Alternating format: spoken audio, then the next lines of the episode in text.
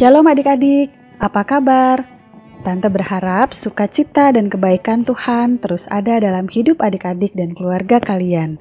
Kita bersyukur karena hari ini pun kita masih bersama-sama untuk mendengarkan dan merenungkan firman-Nya.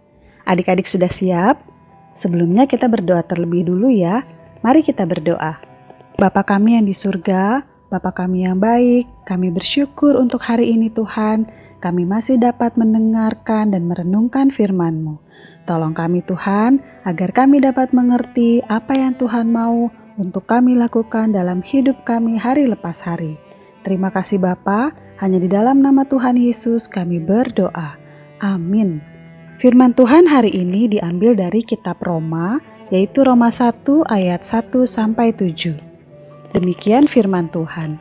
Salam dari Paulus hamba Kristus Yesus yang dipanggil menjadi rasul dan dikuduskan untuk memberitakan Injil Allah.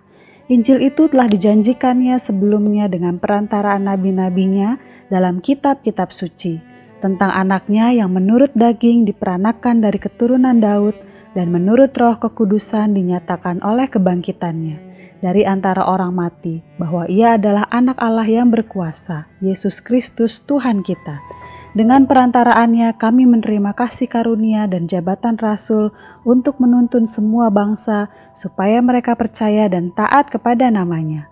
Kamu juga termasuk di antara mereka, kamu yang telah dipanggil menjadi milik Kristus.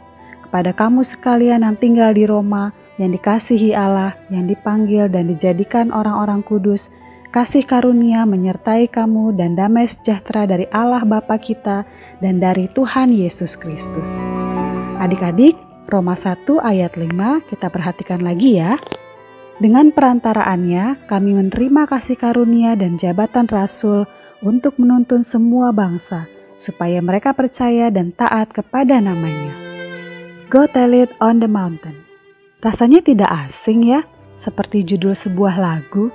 Tante akan nyanyikan buat kalian, kira-kira kalian tahu tidak ya?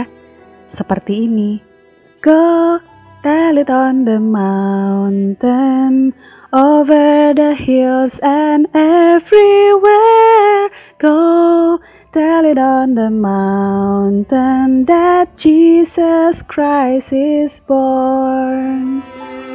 Sepertinya beberapa dari kalian sudah mulai mengetahui itu lagu apa ya? Oh iya, ada versi bahasa Indonesianya juga loh.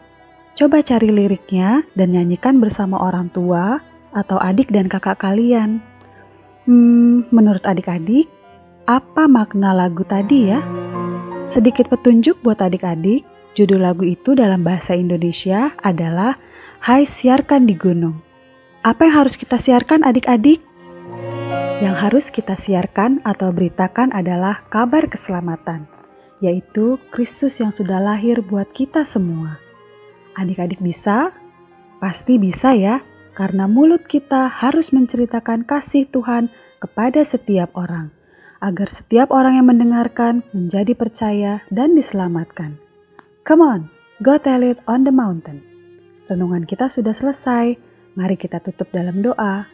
Bapa kami yang di surga, pakailah hidup kami untuk menceritakan kasih-Mu kepada dunia ini. Terima kasih Bapa, hanya dalam nama Tuhan Yesus kami sudah berdoa. Amin. Tuhan Yesus memberkati.